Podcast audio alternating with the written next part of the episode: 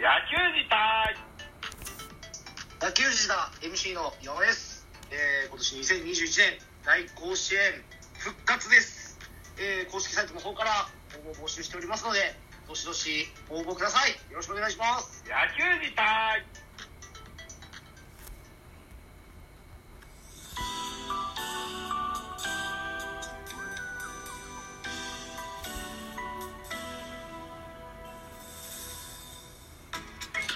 はい。皆さん、おはようございます。ザボでございます。ミドル巨人くんのお時間でございます。えー、この番組ミドル巨人くんは、巨人おじさんザボが巨人を語る番組でございますと、いたところで、えー7月のですね、28日朝5時の、えー配信予定の回を現在、7月27日、22時48分に収録してございますと。この時間はですよ、ソフトボール女子金メダル達成しました。おめでとうございます。ありがとうございます。おめでとうございます。えーと、テレビをつけながら音は消して、ラジオトークのフォックストロットくんの中継を聞きながら、食器を洗うという、なんだ、何が何だかわからないような 見方をしてましたけれどもですよ。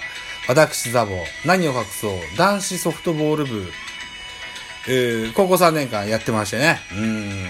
感慨深かったですよ。うん。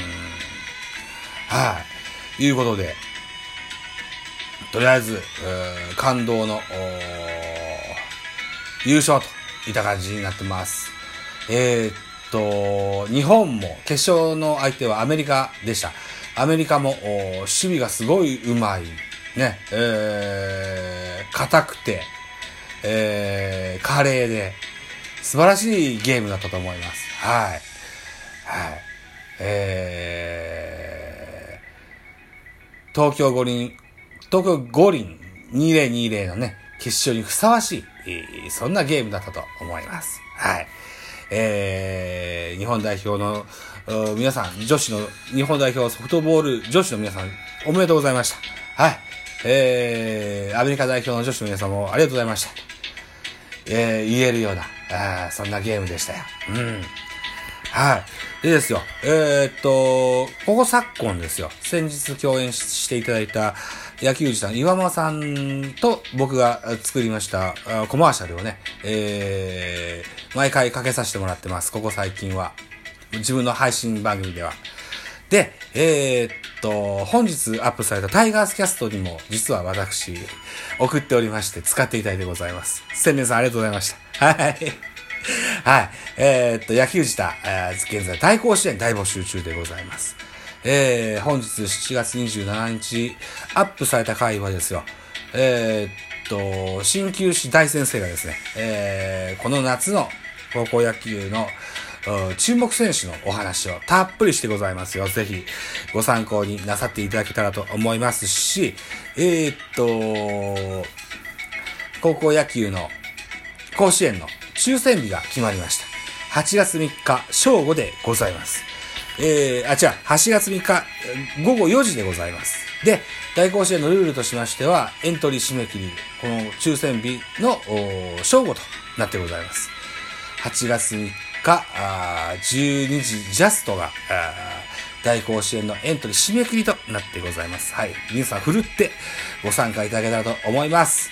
どんな注目選手がいるのかなと思われたら、えー7月27日アップのタイガースキャストセカンドシーズンを聞いていただいて、大甲子園で勝ぜひ勝ちたいよと、どうしたらいいかなと思われたら、選曲番内ダメ元の話の樋口さんの回、えーそこで、えー二度チャンピオンになられた栃木のポテトさんの、栃木のポテトの大甲子園の勝ち方のメソッドの話もされてございます。ぜひ、えー両方聞いていただけると、より楽しい高校野球が見れるんじゃなかろうかというふうに思ってございます。はい。といったところで、4分ね、4分半、大甲子園の話をさせていただきましたので、えーこの番組はミドル巨人くん、巨人、おじさんザボが巨人を語る番組なので、巨人の話も少しだけしときましょうね。現在、東京、オリンピックやってございます。で、えーオリンピックに参加した、あジャイアンツの OB のお話があるそうですので、これをちょっと紐解いてみましょうね。はい、7月26日配信の、えー、スポーツ報知の LINE の記事でございます。村田修一コーチが語った五輪と WBC の明確な違い、日の丸との向き合い方に、を語るといった記事でございます。巨人の村修一総合コーチ40歳は、えー、2008年北京五輪に出場した2007、8年と2年連続で本塁打を獲得するなど絶頂期にあったが、えー、直前合宿中に体調を崩し入院し、えー、本大会では打率8分7厘と、0割8分7厘と苦戦しましたと。えー、五輪出場から得た教訓をもとに WBC との違いや、えー、日の丸との向き合い方を語ったと。村田は現役時代に五輪と WBC の両大会を経験。どちらも最高峰の舞台だったが、明確な違いがあるという。え、五輪の野球は競技の中の一つで、え、野球中心に回っていない。えー、練習時間もちょっとアバウトだったり、渋滞に巻き込まれて練習に間に合わなかったりということもあったと。そこは心して言った方がいいのかなと思うと語ってございます。北京五輪の前年2007年には本塁打王に輝き、右の大砲と期待された。だが、直前合宿中に発熱で入院すると、本大会でも23打数2安打と不完全燃焼に終わった。体調管理できなかったことが反省です。え準備期間にしっかり準備できなかったことが大きな失敗。僕は柔軟に対応できなかったし、体も順応しなかった。と語ります。環境だけでなく、プレッシャーとの戦いも大きな鍵になる。えー、北京五輪では緊張で絶えず、う、んうん緊張でえずきすぎたためか、おえおえか。喉の奥が切れて、口から血が出たという。おー、そうなんだ。キャインのウドちゃんみたいなこと言ってんな。ユニフォームの背中の後ろに小さく日の丸を背負って、背負ってますけど、あんなに小さいもんではないと。シーズン中に応援してくれるファンが12分の1だとして、日の丸を背負うことによってプレッシャーはシーズン中かける12になるということですからと。その中でも最大限に力を発揮するための方法とは、余計なことは一切考えず、腹をくぐって初級から打ちに行く準備ができているかということだけ。えー、国際大会一発勝負短期決戦は受け身になったらやられる自分が信じられるものを作って、それを全うするだけ、僕も心から応援してるし、オリンピック良かったねと、みんなから言われるように頑張ってほしいと思いますと。いうふうに語ってございます。ラジオトーク、あと何分ある？あともうちょいあるね。じゃあ、同じ、このスポーツ報知からもう一丁。杉内俊也コーチが語っておりますよ。2000年シドニー。2008年北京出場の巨人杉内俊也コーチ。えー、帰国時に国民の期待を一番感じたと言います。巨人の杉内俊也コーチ、40歳が東京五輪に挑む侍選手たちに悲願の金メダルを獲得してほしいと思いを語った自身はシドニー、北京の2度出場したが共に4位とメダルには届かなかった。五輪のメダル、じゃ五輪のマウンドは、えー、これまで味わったことがない緊張感と高揚感と表現。えー、選手たちには金メダルを目指して頑張ってもらいたいとエールを送った。杉内は三菱重工長崎時代の2000年シドニー五輪の代表として日の丸を背負った、えー、当時はプロとアマチュアが混合で編成され、チーム最年少の19歳、選出された当時の心境を振り返る。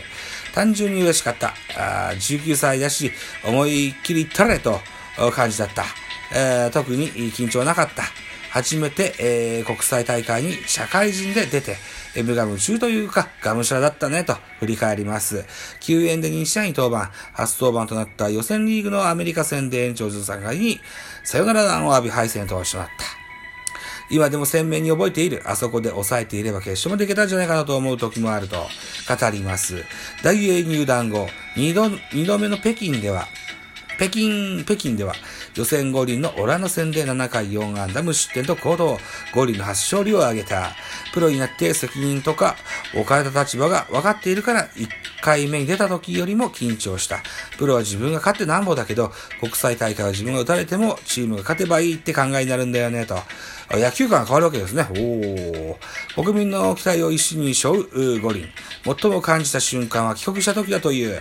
敗戦投手となって日本に帰ってきて、野球が負けたという風になると責任は感じたと。向こうにいるとそういう情報が入ってこないからね、と。えー、日本でやるということは新聞とかテレビで生の声が伝わってくる。えー、勝てば称賛、称賛されるだろうし、負ければ叩かれると思う。国民は金メダルを期待していると思うからね、と。えー、それだけプレッシャーもかかるし、責任はかなりかかってくると思う。頂点を目指す侍選手たちにエールを送った。えー、五輪はそれまで味わったことがない緊張感、高揚感があった。大きく成長できた場所。プロで編成されてからは、銅メダルが最高、金メダルを目指して頑張ってもらいたいと語りました、杉内俊也コーチでございます。この夏からは2軍コーチに配置転換される杉内コーチでございました。いったところでね、えー、明日から、えー、侍ジャパン五輪の、明日からじゃない、28日は今日ですね。はい。ドミニカと戦いますね。えーっと、多分、スポナビで、どうだ？予告先発とか出てんのか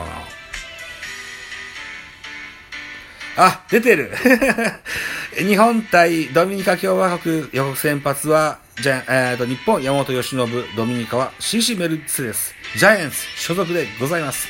見どころ、侍ジャパンの東京五輪、初陣、えー、侍ジャパンの村上は相手先発のメルセデスに対して、えー、通算、えー、10打数4、7安打、打率4割6分7厘の功績成績を残しているこの一戦でも、相性の良さを発揮し、断行、難敵攻略に貢献したいところだ。投手では現在パリーグで防御率勝利数、奪三振数3冠の山本が開幕戦の先発バンドに上がる24日に行われた強化試合では2イニングをしっかりと抑え、状態の良さを記した。今日